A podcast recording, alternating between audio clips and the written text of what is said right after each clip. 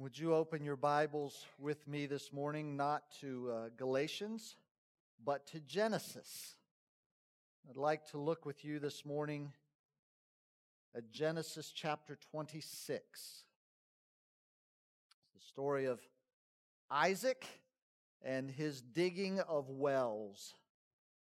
And uh, one of the reasons why I selected this passage to preach uh, in Charlie's absence this morning is because tonight I was already planning to preach on the Samaritan uh, woman uh, whom Jesus meets at a, at a well uh, in Samaria in John chapter 4. So there's, here's another story about wells this morning in Genesis chapter 26. And it also seems appropriate to me this morning that we uh, think about wells because it just keeps raining and it's about water and it is, uh, it's amazing the illustrations that God gives in nature of how He works. Just think of, think of rain and wells and rivers and streams. And the rain falls, and, and these individual drops of water collect and they move and they, uh, they unite and they get into gullies that find their way to creeks, that find their way to uh, larger streams, that find their way to rivers, that find their way eventually into the, the big ocean. And then that cycle continues again and again. And there are, as you think about these, these streams and rivers making their way to the big ocean, they they make many turns, don't they? Uh, sometimes they're, some, they're, they're supposed to go south and uh, sometimes they go north. Uh, and sometimes they uh, they're heading east to the Atlantic, but they they turn and they go west for a while, or they're going west to the Pacific and they turn and go east for a while, and and you, you're not quite sure when you encounter a stream exactly which direction it's where it's going to end up or how it's going to get there because it seems like it's going in the wrong direction. And sometimes it's going over steep falls. Sometimes it's shallow and going over a lot of rocks and there's a lot of rapids. And sometimes it's deep and wide and, and uh, ambling along more calmly until it reaches its destination. In the same way, God works in us individually in His church, and in the world. We are uh, like individual drops making our way to the stream. We are, as a, as a church, like a river making our way to the ocean, the glory of the ocean, the glory of God, where we see Him face to face. Uh, but there are lots of twists and turns, aren't there? Individually, you know, there are always twists and turns.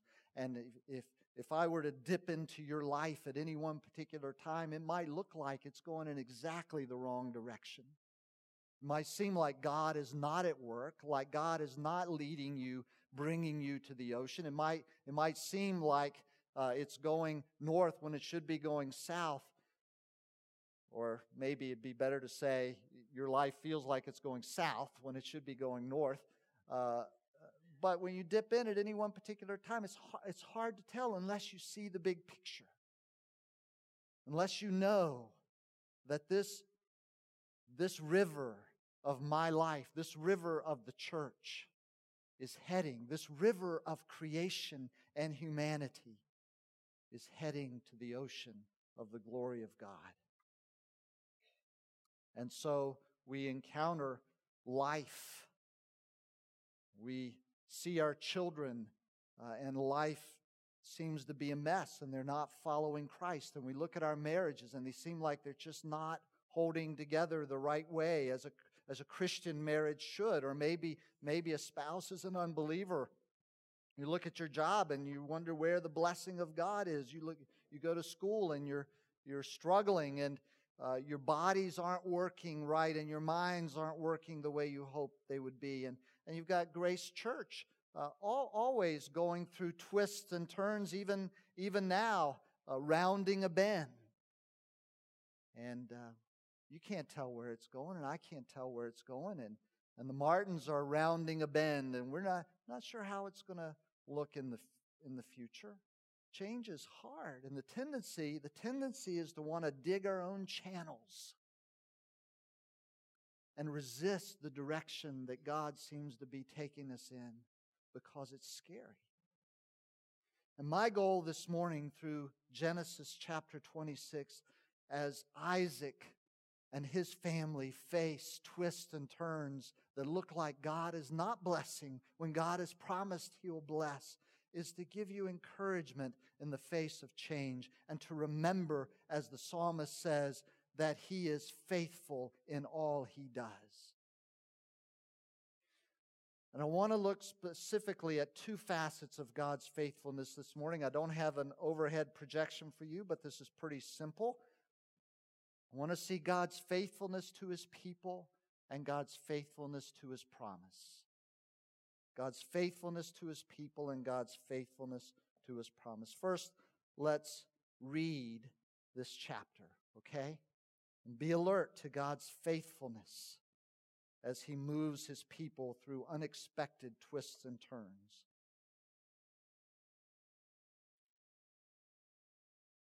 Now there was a famine in the land, besides the former famine that was in the days of Abraham. And Isaac went to Gerar to Abimelech, king of the Philistines. And the Lord appeared to him and said, Do not go down to Egypt. Dwell in the land which I shall tell you. Sojourn in this land, and I will be with you and will bless you. For to you and your offspring I will give all these lands, and I will establish the oath that I swore to Abraham your father. I will multiply your offspring as the stars of heaven, and I will give your offspring all these lands. And in your offspring all the nations of the earth shall be blessed, because Abraham obeyed my voice and kept my charge and my commandments, my statutes, and my laws. So Isaac settled in Gerar. And when the men of the place asked him about his wife, he said, She is my sister, like father, like son. For he feared to say, My wife, thinking lest the men of this place should kill me because of Rebekah, because she was attractive in appearance. When he had been there a long time, Abimelech, king of the Philistines, looked out of a window and saw Isaac laughing with Rebekah, his wife. That struck me because Isaac's name means he laughs. And here he is laughing with his wife. And uh, if you have a footnote in your Bibles like I do, it says there that this may suggest an intimate relationship. So Abimelech called Isaac and said, Behold, she is your wife. How then could you say, She is my sister? Isaac said to him, Because I thought, lest I die because of her.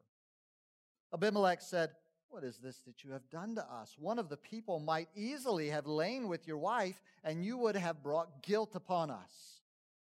So Abimelech warned all the people, saying, Whoever touches this man or his wife shall surely be put to death. And Isaac sowed in the land and reaped in the same year a hundredfold. The Lord blessed him. And the man became rich and gained more and more until he became very wealthy. He had possessions of flocks and herds and many servants, so that the Philistines envied him. Now the Philistines had stopped and filled with earth all the wells that his father's servants had dug in the days of Abraham his father.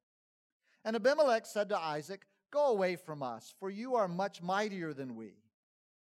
So Isaac departed from there and encamped in the valley of Gerar and settled there. And Isaac dug again the wells of water that had been dug in the days of Abraham his father, which the Philistines had stopped up after the death of Abraham.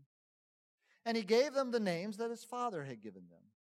But when Isaac's servants dug in the valley and found there a, spring, a well of spring water, the, the herdsmen of Gerar quarreled with Isaac's herdsmen, saying, The water is ours. So he called the name of the well Esek because they contended with him. Then they dug another well, and they quarreled over that also. So he called its name Sitnah. And he moved from there and dug another well, and they did not quarrel over it. So he called its name Rehoboth, saying, For now the Lord has made room for us, and we shall be fruitful in the land. From there he went up to Beersheba, and the Lord appeared to him the same night and said, I am the God of Abraham your father. Fear not, for I am with you and will bless you and multiply your offspring for my servant Abraham's sake. So he built an altar there and called the name of the Lord, and called upon the name of the Lord, and pitched his tent there. And there Isaac's servants dug a well.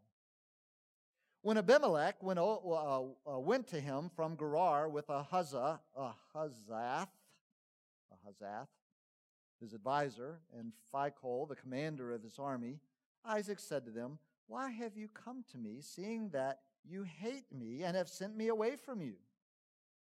They said, We see plainly that the Lord has been with you. So we said, Let there be a sworn pact between us, between you and us, and let us make a covenant with you, so that you will do us no harm, just as we have not touched you and have done to you nothing but good, and have sent you away in peace.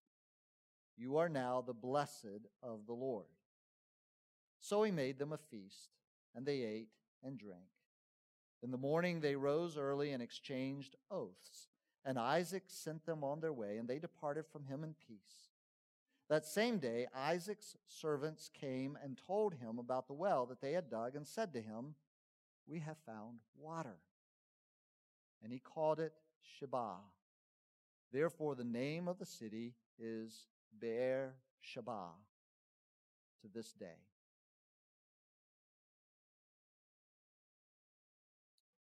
The faithfulness of God to his people in the midst of trials. Notice, going back uh, into this story in verse 14, the response of the Philistines to the blessing of the Lord to his man. It says there that they envied him. You are the blessed of the Lord. And the enemy of God and God's people is envious.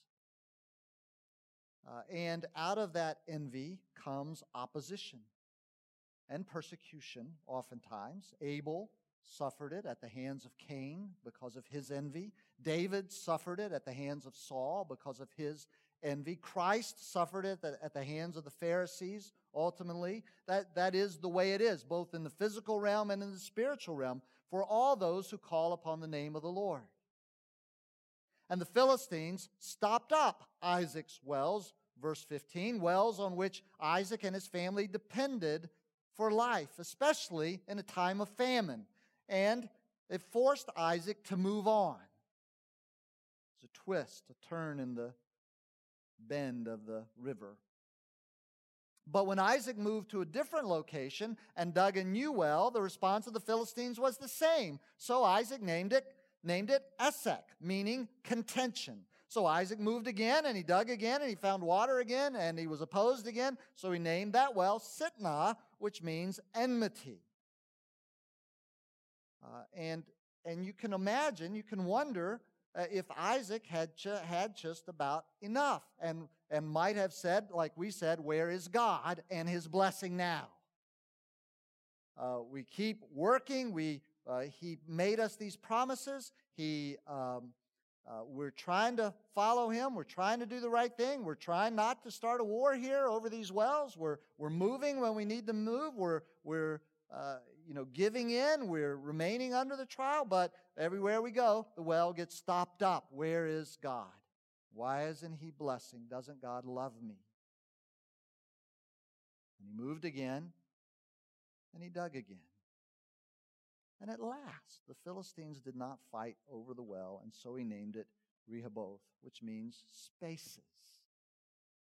Because he said, At last the Lord has made room for us, and we shall be fruitful in the land. Envy and opposition is the inevitable response of the enemy to the blessed of the Lord. So it was with Christ, so it must be with Christ's body, because we are united to him. We are one with him.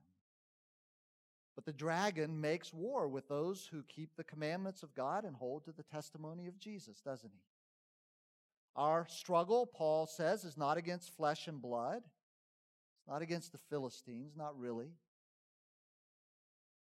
but against the rulers, against powers, against the world forces of this darkness, against the spiritual forces of wickedness in heavenly places. That's the real enemy, and Satan will do what he can to stop the flow of God's blessing to his people. But see the blessing of God in the midst of these trials. See God's faithfulness in the midst of Isaac's tribulations. Because as Isaac humbly and meekly gives way one time after another to the opposition from the enemy, not returning evil for evil or insult for insult, but in every case, what's he doing? He's turning the other cheek. God is leading him to new wells. He's leading him to fresh water. And finally, to Rehoboth, where the Lord gave him room to be fruitful. Throughout these ordeals, the point is God never forsook him. God was moving him like he moved Joseph. Think of Joseph's life and the stopped up wells of his life. I mean, he's in an exalted place in his family.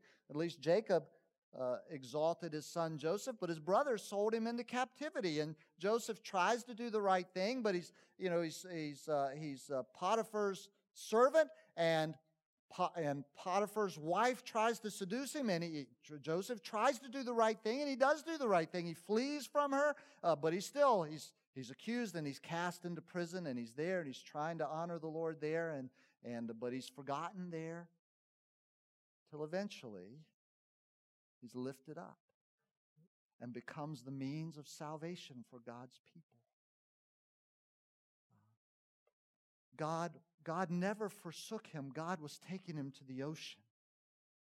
God was taking him to a place, but the only way to get there, the way that God had designed for him to get there, was through the twists and turns of suffering and opposition. And our question is inevitably, in the midst of our trials and difficulties and our twists and turns, uh, when are we going to get there?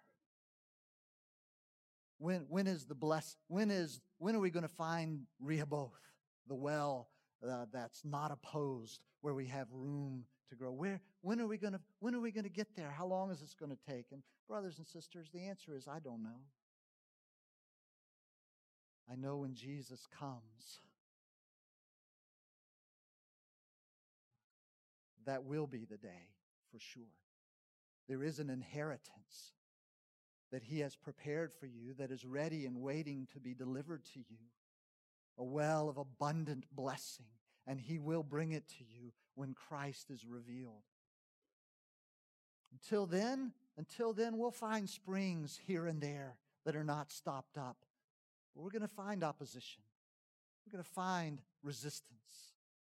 Why? Because God is moving us to the ocean of glory.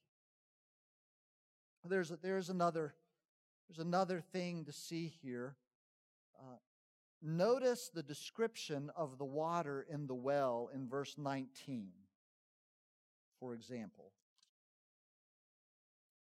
But when Isaac's servants dug in the valley and found, they found there a well of spring water. Literally, it reads living water. They found there living water and, and it's living water because that's a common description of flowing or running water. It's not, it's not stagnant. It's not covered with uh, uh, what a friend once called spooge, you know, all this stuff. Uh, it's flowing, it's fresh. You, could, you can drink out of it unless it's, you know, polluted. And that's the very picture that's being picked up in John 4 when Jesus is talking to that Samaritan woman at the well and said, If you knew the gift of God and who it was who said to you, Give me a drink, you would have asked him and he would have given you living water. Refreshing, satisfying unpolluted, drinkable, life giving water. And Jesus was speaking there and anticipating here in Genesis 26 the giving of the Holy Spirit and how, how the blessings that he brings, uh, as John puts it in John 7, are like rivers of living water springing up out of the believer's most innermost being. It's that principle that's being foreshadowed here throughout the story of Isaac and the wells, uh, the wells that he's, he digs of living water. Though, though the enemy oppose the child of God, though the enemy does all he can to hinder the flow of God's blessing through the Spirit, though he seek to choke off our wells, to stop them up, and to drive us out of the place of blessing, God will not have it. God will open that well of water.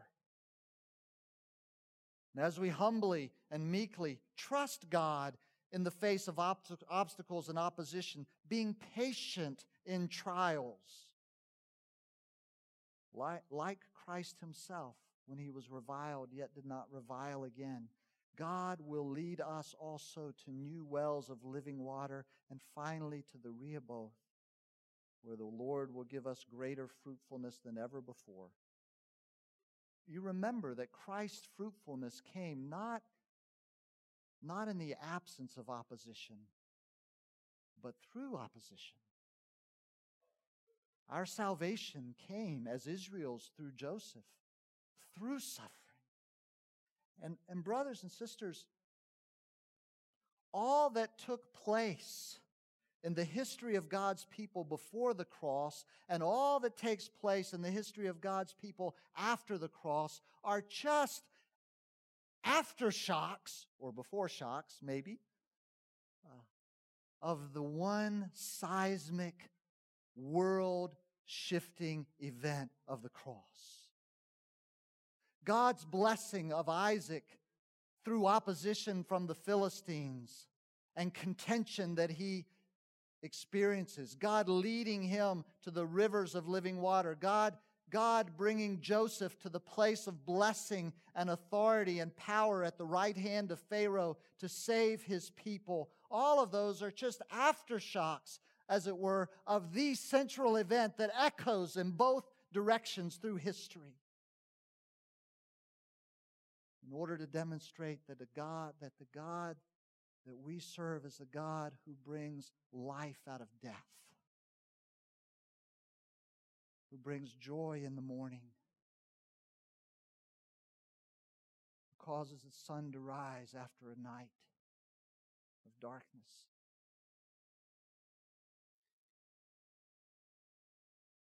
We may not yet have come to our Sitnah nor even yet to our Esek, but rest assured Rehoboth is still ahead.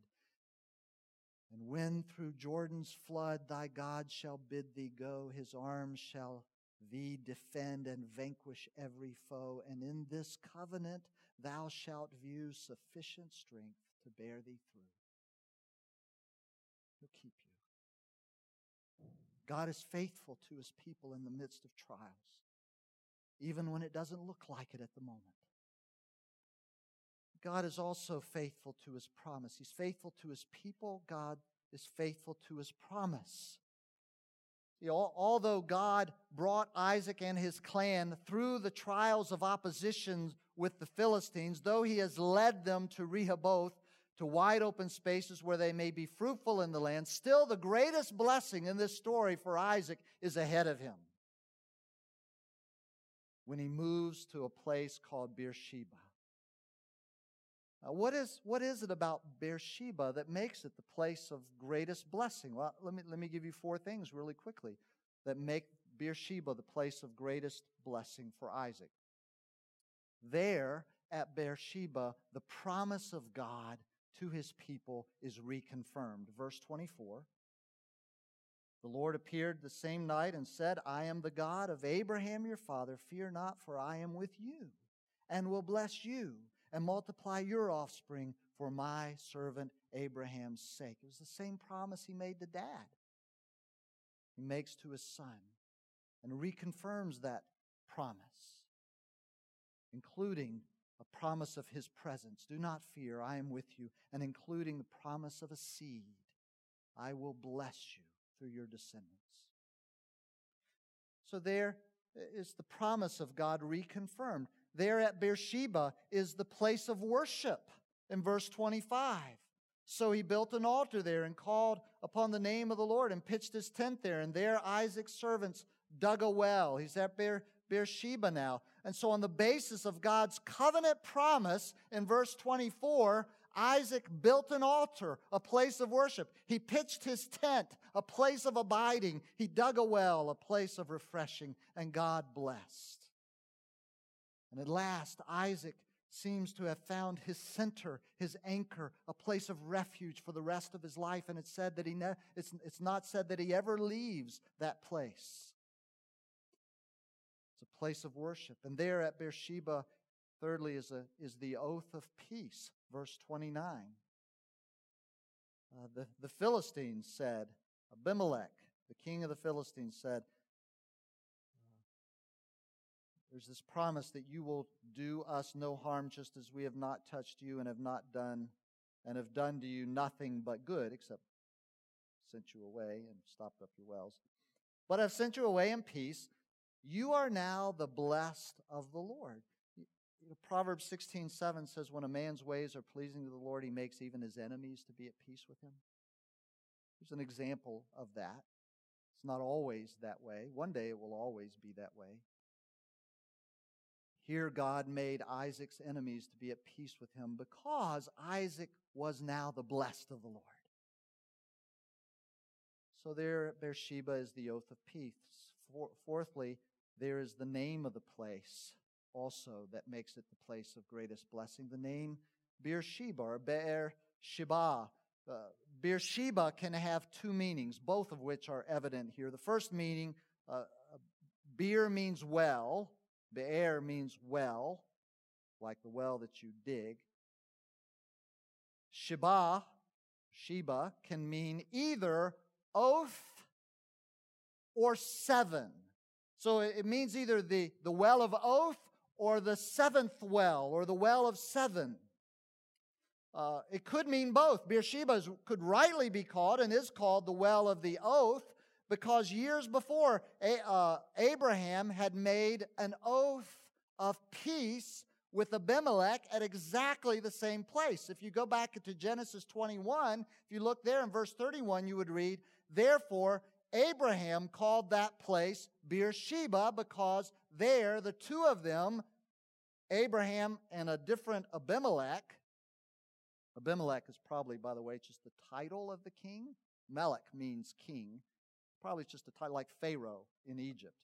Uh, so uh, Abraham had made a covenant, an oath with Abimelech at the same place, and it was called Beersheba. Isaac now makes an oath, an oath of peace with a different Abimelech. And so, because there was an oath of peace there, Beersheba was a place of great blessing. It was a well of a well of the oath but also it could rightly be called the well of seven, uh, and that for a couple different reasons. First of all, because when Abraham made a, made an oath with, made a covenant with Abimelech years before in Genesis chapter 21, uh, Abraham gave Abimelech seven ewe lambs as a witness to him that he had actually dug the well over which he and uh, uh, over which their men had disputed there. And so it's, it's like Abraham says, all right, now let's make this oath together, this covenant together. And, and now Abimelech, here's seven lambs, here's seven uh, ewe lambs uh, as witness. In other words, if you ever doubt that this well actually belongs to us, that we dug it, you know, ask them. Uh, look at them. Remember. Remember this oath. Or it could also be called, and it is called the well of seven because of that, but it also be, could be called the well of seven or the seventh well because in the progress of events in chapter 26, you probably didn't notice this. This is the, this is the, Beersheba is the seventh well that's dug. Uh, in verse 15, it refers to the wells that were dug in the days of Abraham. That's the first time. So the wells were dug in Abraham's day.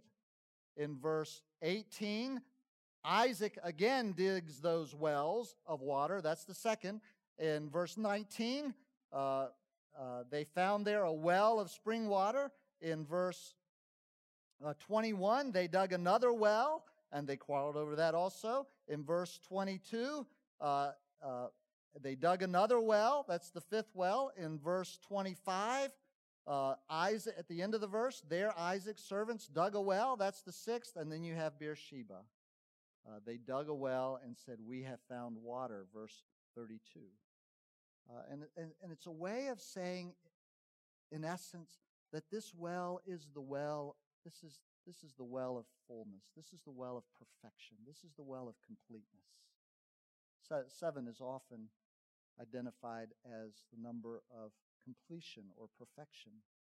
And here at Beersheba is the picture of the fullness of God's blessing to his people.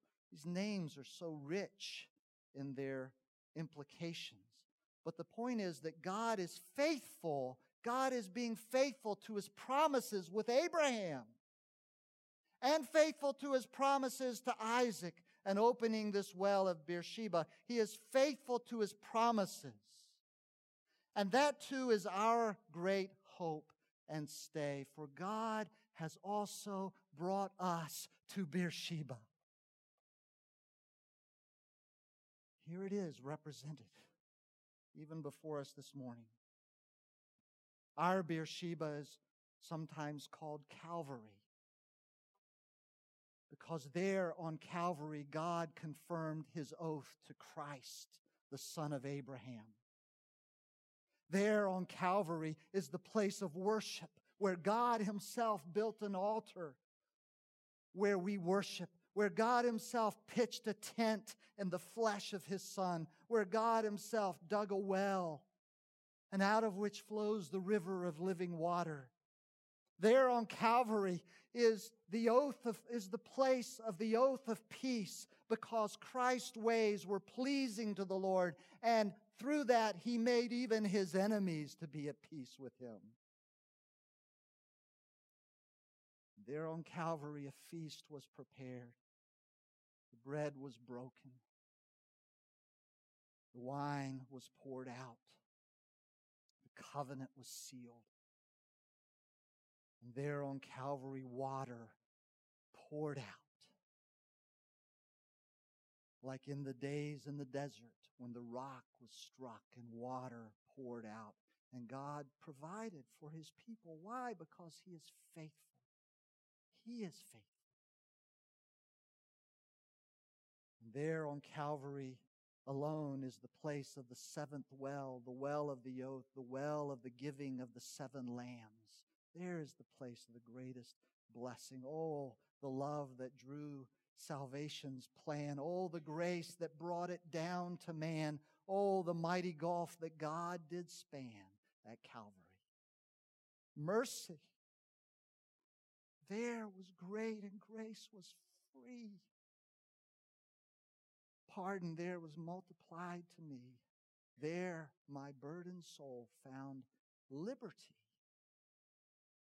space, room to grow and be fruitful at Calvary. So, wherever, brothers and sisters, wherever the Lord leads you personally, wherever He's leading Grace Church, whatever twists and turns and convolutions He takes us through, whatever wells are open and then closed along the way, ultimately we shall all conclude our journey at Beersheba.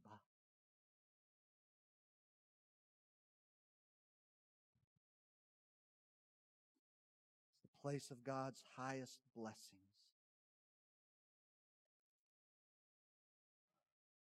Whatever trials we encounter all along the way, we can know that the Lord is faithful and that in Christ you are now the blessed of the Lord.